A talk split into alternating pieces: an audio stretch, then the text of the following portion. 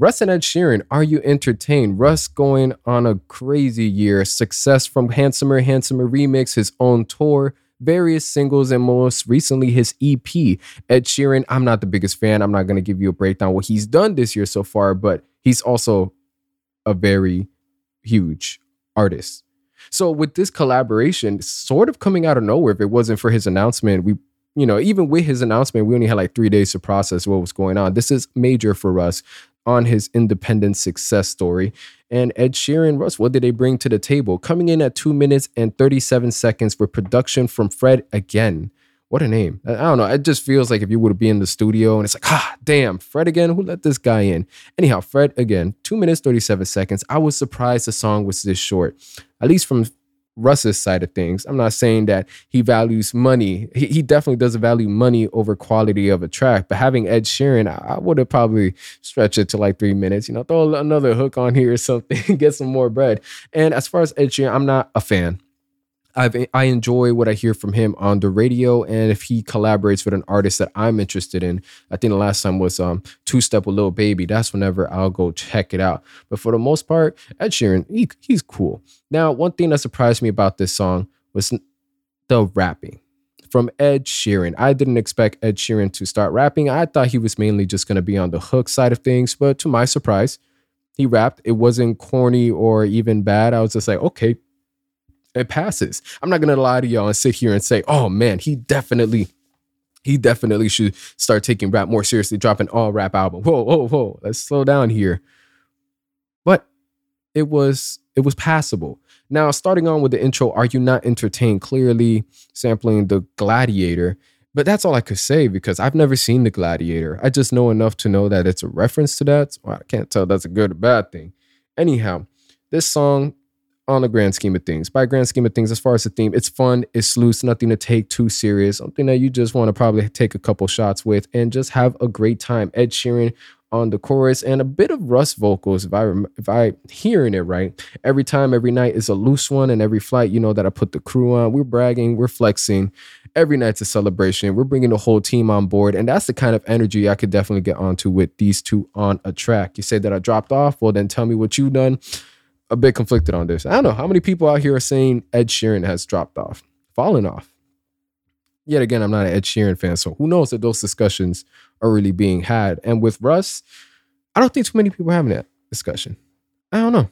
I, I don't. Th- I think Russ is just on a steady acceler- acceleration incline steady step towards the top every year. That's that's the best way I would put it.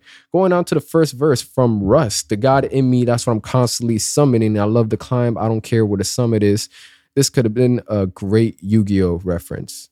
I'm not even the biggest fan of Yu-Gi-Oh, but that's something that just popped up into my head. Summit, think about Black Ops 1 Summit. Great times with the RCXD. Now, one of my one of the more favorable moments of this track is whenever Russ is rapping and the way he's able to change his pitches ever so slightly to where it isn't like drastically a whole different flow, but it's enough to keep that earworm in your head interested on where the vocals are. Where are they gonna lead? So I just think that's something that's neatly done from Russ, something that he's mastered, and something that I continuously look forward to anytime there's a track. And especially when Russ is able to not only rap, but then whether we're talking about the bridge or the chorus, go on a melodic performance, it just brings a lot of layers to a track that doesn't make it feel stale. Even when on the production side of things, I'm not really feeling the beat to be real with y'all. Like the bass is all right. I could have sworn it was a little bit of 808s, but everything else going on with the sound is just I don't know. I wouldn't say it's uncomfortable. It just feels slightly awkward. So this track is heavily carried I believe, by the vocal performances of these two. Now, going on to the bridge, it's feeling like I might just be on a roll. I'm never selling my soul. My records are platinum and gold. We get it, Russ. Hell yeah. Platinum, gold. We got all the certifications. Certifications. Will you look at that? Take two. We have all the accolades and we're doing it independent. Now, I skipped over a bit of the first verse, but everything going on from there is just, you know, basketball references, now I'd be staring it down, trying me, Kyrie, I handle it well. You know, they still taking shots, trying to hand me an L. Listen, Russ, at this point, anybody that's attempting to be a hater, I don't even feel there's enough hate to really channel that energy. I think I, I think at this point, if you hate Russ or dislike Russ, you probably just don't like good music. Yeah, yeah, I think we could go that route. You just don't like good music.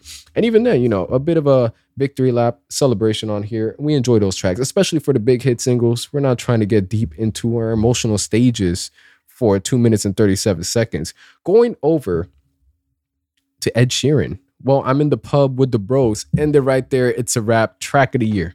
That's all I need to hear. That track of the year right there. Going, keep going continuing on from there, lighting up something that goes, nothing is froze. But when I put the pet, uh, the kettle on, it's a number that nobody knows. You know, simplistic rhymes, metaphors, going on from there. That's all we need from Ed Sheeran on here, and he plays it off pretty well. If I were to give this track a food review, I would actually skip away from the food. It doesn't feel too beefy, but I will give it. For this track, I'm reviewing it as two shots of your favorite liquor. You're gonna have a good time. You're gonna have a great time. Take those two shots of your favorite liquor, have the song on in the background, and we will see if you're gonna be having a great time in the pub with the bros. I'm not blown away by this. I want to say on the production side of things, I was expecting more. If Fred again is the guy responsible, then that energy I had with the name just perfectly, perfectly sums up why it just wasn't that great on the instrumental. But hopefully we get more collaborations from this. Cause aside from I know, sort of feeling like a like a hit, not not forcing a hit, but a little loosey, you know, sort of on the short side, sort of upbeat. I would like to hear another collaboration from these two, especially with Russ.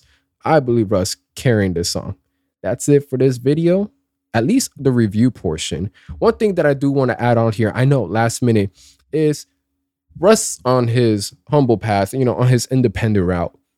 Sometimes, whenever an artist is independent, at least what I feel as a consumer, sometimes they be too humble. Like I feel the amount of people that know who they are is a lot larger than who they think. Just because you're not getting the, just because you're not getting the shouts out or anything publicly. And I think this is a great story that I just want to retell on here on how Russ, how this all led up. And this was written by Russ. He said, I'm so grateful for this moment. I walked up to Ed at a restaurant and assumed he didn't know who I was. Just wanted to introduce myself and say, What's up? Next thing I know, I'm eating pasta and drinking wine at his table, talking about everything. Fast forward, and we had this song and we wanted to shoot a video. So he introduced me to Jamal Edwards, a brilliant visionary and special soul who wrote the treatment for the video. We went back and forth on ideas and we were all super excited.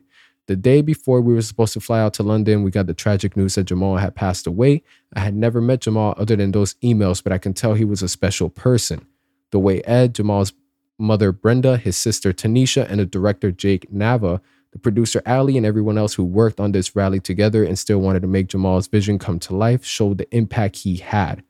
All I wanted to do was make sure I did my part in facilitating making his exact treatment come to life.